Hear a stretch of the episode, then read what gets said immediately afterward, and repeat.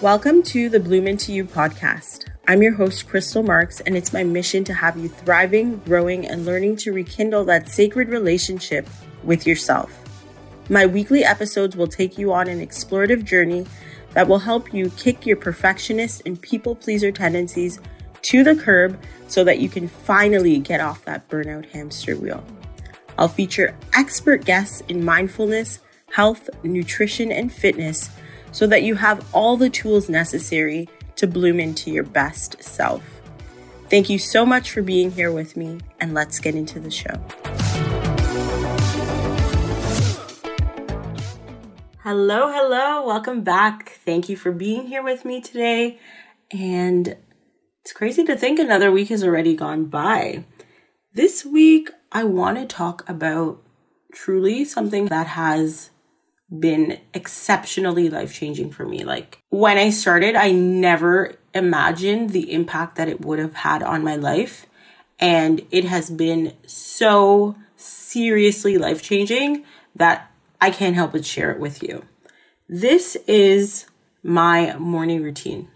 Now, let me preface this by saying I'm going to outline what I do, what I think works for me, in this time and in this season of my life because I'm sure that things may change as I go through other seasons in my life. But as of right now, this is what's working. This is what feels good and nourishing and safe for me. So this is what I have been doing and it's been absolutely phenomenal.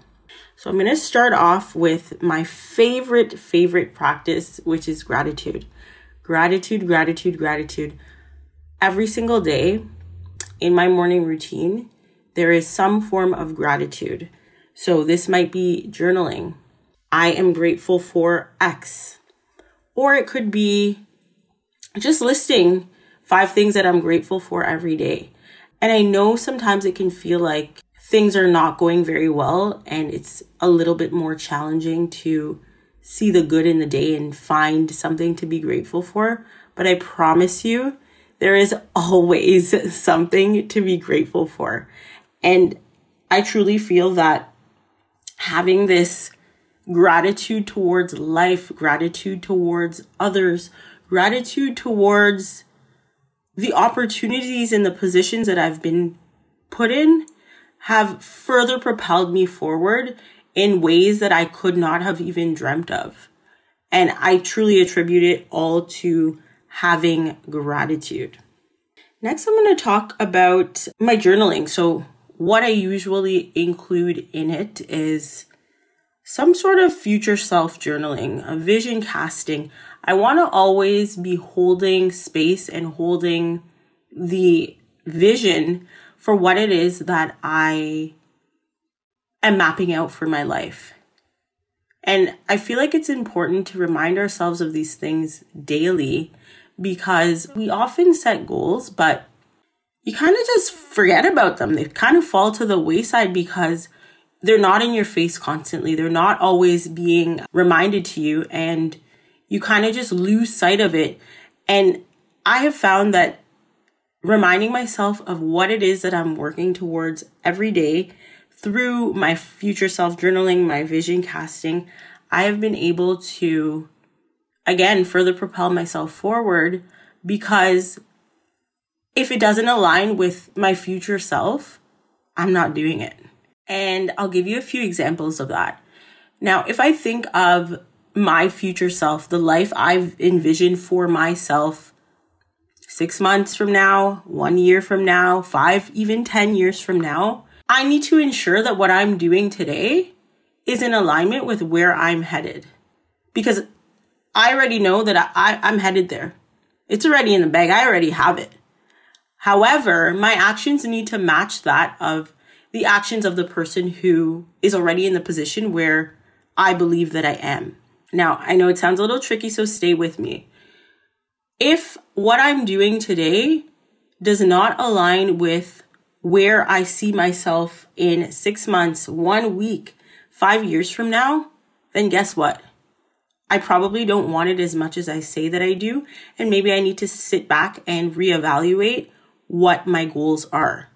But if my goal is to achieve something and I am doing things that are fully in alignment with what I intend to have, then I know that I'm on the right track. And that's why the vision casting and the future self journaling is so imperative because I, I feel like it really helps you to hold the vision for yourself and to not lose sight in on days when it becomes challenging and on days when you know you've given it your all and you you feel somewhat defeated. As long as you're able to revert back to that vision then you can continue to slowly chip away at the life that you're after. I am statements are also part of my journaling, and these are just empowering. These are very empowering because we are somewhat tricking the brain to believing that we are already what we're we're saying that we want to be. So I am wealthy. I am successful. I am safe. And I find that that one's a very powerful one for my clients because a lot of times these wounds that come up from the past make us feel unsafe. They make us feel unnerved and uneasy. So reminding yourself every single day that you are safe, I found to be very, very supportive and very important in my morning routine. I also, you know me, I'm a girl who loves to move. I'm always outside. I love my movement. So that's a must. That's an absolute must in the morning. Even if it's just a five minute stretch, get your lymphatic system moving. Shake it off. Whatever it is that you may have brought into the new day, shake it off and move your body. It's so important to do that. I always have my warm lemon water with salt this is obviously for mineral balance and absorption. It's also for digestion, and I feel like it does a fabulous job at just creating a routine for me. For those of you don't know, I used to be highly addicted to caffeine and I couldn't even function without my first cup of coffee. So it's been almost three years now that I haven't drank coffee as my ritual in the morning. There have been one off times that I've had like a decaf coffee here and there just to see how my body responds to it. And truthfully, it's just not for me anymore. But the warm lemon water and salt in the morning has become my new ritual. And I know that people have a hard time removing coffee from their mornings because it's it's their ritual, it's part of their routine. But I like to have my warm lemon water. I will at that time journal. And for sure, that's the first thing that I have before I even think about consuming any type of food. Have you tried everything to get more energy? Are you tired of feeling exhausted, stressed, overwhelmed, and burnt out? Well, I have the solution for you.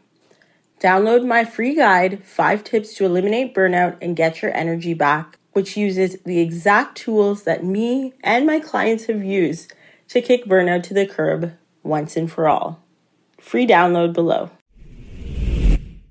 I will then do some form of meditation or even a hypnosis, depending on what I'm feeling for that day. And we have to remember these meditations don't need to be absolute silence. They can be guided.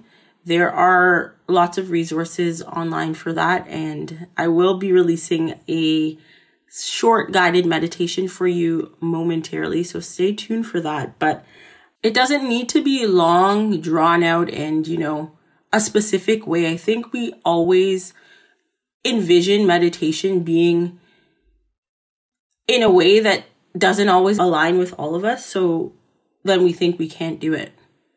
And I just want you to remember that this is your practice. This is your routine. This is your ritual. So do it in a way that feels good for you. Don't idolize somebody's specific way of doing things and think that if it's not that way, then it's, it can't be done. Because I know that in the past that's hindered me from getting things done because I didn't feel like my way matched up with the way that I thought was the right way. Getting morning sunlight is also very, very life changing. Beyond the fact that it helps to set your circadian rhythm and get your cortisol awakening response in order, it's also just amazing for your soul. It makes you feel so good inside. It sets you up for a beautiful day. And I know that here in Canada, it's not always sunny, but understand that you're still getting those rays even if there's an overcast day. So, I also want to remind you that starting small is important. This list is lengthy. I listed gratitude, I listed journaling. In journaling, I listed vision casting and future self journaling. I listed I am statements. I talked about my ritual with the warm lemon water and salt. I talked about my movement, my sun that I'm my morning sunlight. I also talked about meditation. That's a long list. That's like seven things. And I didn't even say exercise, but exercise is also major for me. I found that in the morning, it becomes a thing that's a non negotiable because what else am I doing? So if I get up a little bit earlier, get these things done on my morning routine, and do my exercise, then I'm ensuring that I've done everything that I can do to set myself up the absolute best that I can to show up for my clients and to show up for myself each day. And this is before I even open my mouth to talk to somebody else. I know that everybody's circumstance is different. So again, I don't want you to try to mimic mine to a T. Get into your own groove and understand what works for you based on your own circumstances. And don't see it as polarized. Like, I don't want it to be black and white. I don't want it to be an all or nothing type of thing where if you're not doing all seven things that I mentioned, then you're not doing it right. And you know, those perfectionist tendencies start to pull out where you're thinking, well, I, I was only able to gratitude journal today. So I didn't do it well and I'm failing at this. Start small. Start with just one thing. It doesn't even need to be gratitude journaling. It could be saying these things mentally, saying these things aloud. You know, making sure that what you're doing works and really aligns with you is what's most important. And don't put pressure on yourself to feel like everything needs to be done.